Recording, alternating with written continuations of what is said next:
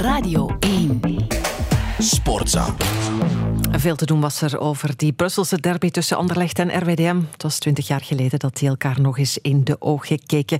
Maar misschien moeten we het voetbaloverzicht toch maar beginnen met die Brusselse ploeg die aan de leiding staat van het klassement. Goedemorgen, Peter van den Bemt. Goedemorgen. Want dat leed zowaar nog eens uh, puntenverlies. Leider Union, acht overwinningen op een rij en dan werd het 1-1 in Gent. En uh, de coach was ook maar half tevreden blijkbaar, want de eerste helft van zijn team was slecht, blijkbaar. Ja, eh, ik, ik, moet zeggen, ik vond het nogal opvallend hoe streng de trainer was eh, voor die eerste helft van zijn ploeg. En zijn spelers ook. En achteraf ging iedereen daar dan in mee. Uh, Union had inderdaad wel een probleem met de pressing van Gent. Dat ongebruikelijk veel balverlies in het, in het uitverdedigen. Daardoor dat dat slecht kunnen aflopen als Gent dat beter had uitgespeeld. Maar ja, het is nu toch ook niet dat Union de hele eerste helft overlopen werd. Of vijf grote kansen moest -huh. toestaan. Zelf er niet voor ging. Wel in tegendeel. Zelf nog één of twee grote kansen gehad. Ze waren wel heel slordig.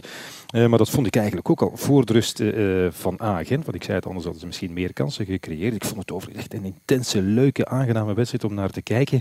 Maar oké, okay, uh, dat streng zijn geeft wel aan hoe hoog de lat ligt ja. bij Union en voor Blessing. Dus dat is eigenlijk zeer goed nieuws. Ze zijn niet tevreden met alweer een plek aan de top. Tot ieders verrassing, zoals je wel mm -hmm. weet. Union mag dan misschien wel geen traditionele topclub zijn. Er heerst duidelijk wel een, een topsportmentaliteit. halfgoed is niet goed genoeg. En ook vorig jaar was dat eigenlijk ook al zo met Karel Geernaerts, die ook niet snel tevreden Mhm. was.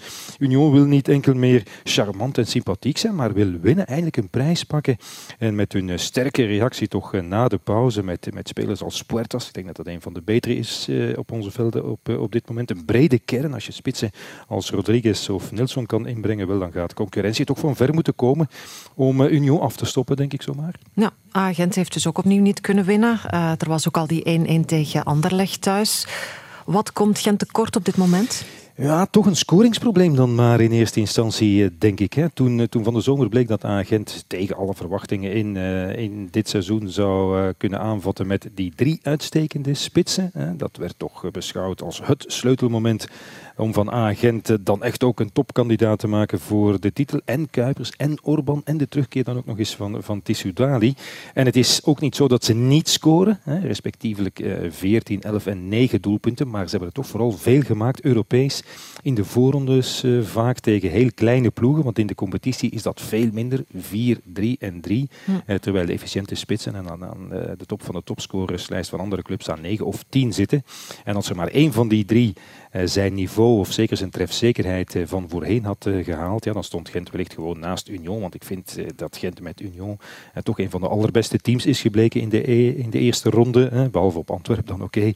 Maar altijd goed verzorgd, aanvallend voetbal, vaak veel kansen, spektakel, dominant ook uh, heel vaak. Dus uh, zeker een volwaardige en grote titelkandidaat. Al valt nog af te wachten hoe zwaar de afwezigheid van al die internationals in, in januari, februari uh -huh. er gaat inhakken met de Afrika Cup en de ja. Asian Cup. Dat is een probleem voor later. Maar op dit moment ja, is er toch een spitsenprobleem wat ik zei. En wat gift Orban betreft is dat een dubbel probleem. Hij scoort niet alleen niet meer, maar aan alles zie je ook dat het een tikkende tijdbom is. Zeer ontevreden duidelijk met zijn statuut van invaller. Benieuwd ja, hoe dat gaat aflopen. Dus ofwel gaan straks de goals volgen en is er geen vuiltje aan de lucht, ofwel wordt het toch ergens een, een vertrek en dat zal dan langs de achterdeur Mhm. mm -hmm. zijn en niet voor 30 miljoen, denk ik. Nee, inderdaad. Nog even afwachten wel. Uh, die derby dan, Anderlecht tegen RWDM kostte toch veel meer moeite dan misschien vooraf gedacht, denk ik. Hè? Hoe kwam dat? Ja, het was overigens ook een leuke wedstrijd om naar, naar te kijken in een geweldige sfeer daar. En Anderlecht heeft het zichzelf extra moeilijk gemaakt door uh, heel naïef een doelpunt te, te slikken. Hè? En Schmeichel voor de tweede op een rij heeft hij ook geen reactie. In Gent viel hij achteruit, nu bleef hij staan. Mag toch wel een keer naar een bal duiken, denk ik dan maar, tussen haakjes uh, gezegd. En nadien was het gewoon heel moeilijk om openingen te vinden tegen RWDM, omdat die dan weer zo ongeveer met 11 in de eigen 16 ja. geparkeerd stonden. En ik vind het voor het voetbal niet zo erg dat aan het eind een ploeg die helemaal niet meer wilde voetballen, vond ik echt teleurstellend van Molenbeek. Ze mogen zeker gaan verdedigen massaal, maar probeer toch te voetballen. Wel dat hij op het einde dan nog uh, verliest, is dat ook niet zo erg. En op de overwinning van Anderlecht was weinig aan te merken, denk ik.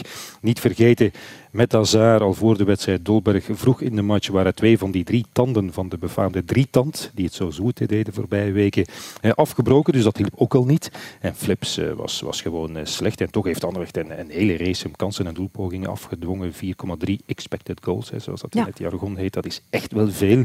En het was ook de overwinning van de wilskracht, van de volhouder. En nog maar een keer een hoofdrol voor Jan Vertongen. Het is toch een mooi voorbeeld van uh, waardig ouder worden in het voetbal. Jaagt er voortdurend het vuur in. Onvoorstelbaar wat een mentaliteit. Uh, Zo'n slecht idee was het misschien toch niet van de voorzitter om hem vorig jaar tegen alle adviezen in dan toch maar naar Brussel te gaan. En kijk, Anderlecht heeft nu bijvoorbeeld, om het maar te illustreren, zeven keer al thuis gewonnen. Dat is zelfs één keer meer dan vorig jaar over het hele seizoen. Nee, de heenronde lijkt mij gewoon geslaagd voor Anderlecht. Ja, dat is al één ploeg die bij deze een evaluatie gekregen heeft. Want we zijn nu hè, halfweg de reguliere competitie. Wat is jou nog opgevallen? Wat zijn de grootste verrassingen, ontgoochelingen misschien ook? Ja, eerste vaststelling is toch dat eh, Club Brugge zonder meer de teleurstelling is eh, van de heenronde voor het tweede jaar op een rij eigenlijk. Want met dit spelersmateriaal dit niveau halen vaak uh, en zo weinig punten. Pas zevende, dat is uh, ondanks uh, een echt goede Europese campagne. Niet vergeten, gewoon slecht gedaan. En oké, okay, gelukkig voor Club Brugge is nog alles mogelijk. En dan aan de, helemaal aan de andere kant van de balans zou je kunnen zeggen de stadsgenoot Cercle Brugge. -huh. Met een voetbal dat polariseert. enkele analisten die ik echt heel hoog zitten heb, die vinden er helemaal niks aan. Hebben er een hekel aan, vinden het geen voetbal. Maar ja, als je naar zo'n wedstrijd kijkt, dan zitten we leven in die wedstrijden van Cercle Brugge. En bovendien doen ze dat met een jonge ploeg en nog een heleboel spelers van eigen bodem. Dus zo slecht is dat toch allemaal niet, denk ik dan maar. En voorts nog een speciale vermelding voor Sint-Truiden dat het uh, vaak met betere voetbal dan vorig jaar en ook met veel jongens uh, van de eigen jeugd uh, toch maar mooi in de middenmoot doet. En ik zou zeggen, misschien een beetje vreemd, ook voor Standaard, dat ons al heel veel heeft gegeven in deze heenronde. En niet altijd, denk ik, wat Karel Hoefkes zou willen. Vaak spektakel, maar in goede en slechte zin voor de Roesjes dan. Stuntoverwinningen thuis tegen de grote. Tegelijkertijd dan weer een rammeling op Antwerpen. Ik zou zeggen, never a dull moment met, met Standaard. En voorts uh, zijn, zijn de twee ploegen eh, die ons vorig jaar zo'n geweldige titelmatch hebben gegeven. Eh, ook beneden de verwachtingen gebleven. Eh, zeker dan qua resultaten in, in de competitie, namelijk Antwerpen en, en Racing Genk. Maar zes keer gewonnen op 15 wedstrijden. Dan mag je nog vaak echt goed voetbal hebben gebracht, zoals Racing Genk. En ik heb het al vaker gezegd, Antwerpen voetbalt eigenlijk ook beter dan in zijn titeljaar. Dat is toch gewoon niet goed genoeg. Maar oké, uh, de Sint moet nog komen. Dus dat betekent er is nog heel veel tijd om veel goed te maken. Maar we hebben toch al een uh, balans opgemaakt. Dankjewel, Peter van den Bemt. Sportza.